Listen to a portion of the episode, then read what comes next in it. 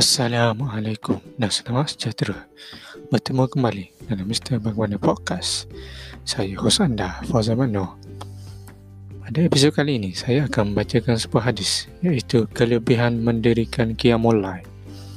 Bismillahirrahmanirrahim. Daripada Ali radhiyallahu anha bahwasanya Nabi wasallam datang ke tempatnya dan Fatimah pada waktu malam Lalu baginda bersabda, Apakah kamu tidak menunaikan sembahyang?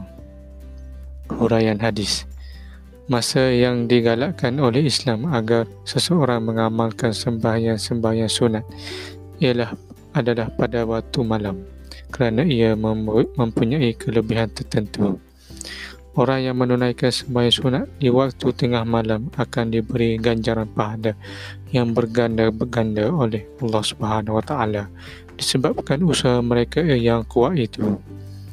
Hadis riwayat Al-Bukhari dan Muslim. Semoga apa yang dikongsi sebentar tadi bermanfaat untuk kita semua. Sehingga berjumpa di lain episod Mr. Bagaimana Podcast. Saya hos anda, Fauzan Mano. Assalamualaikum.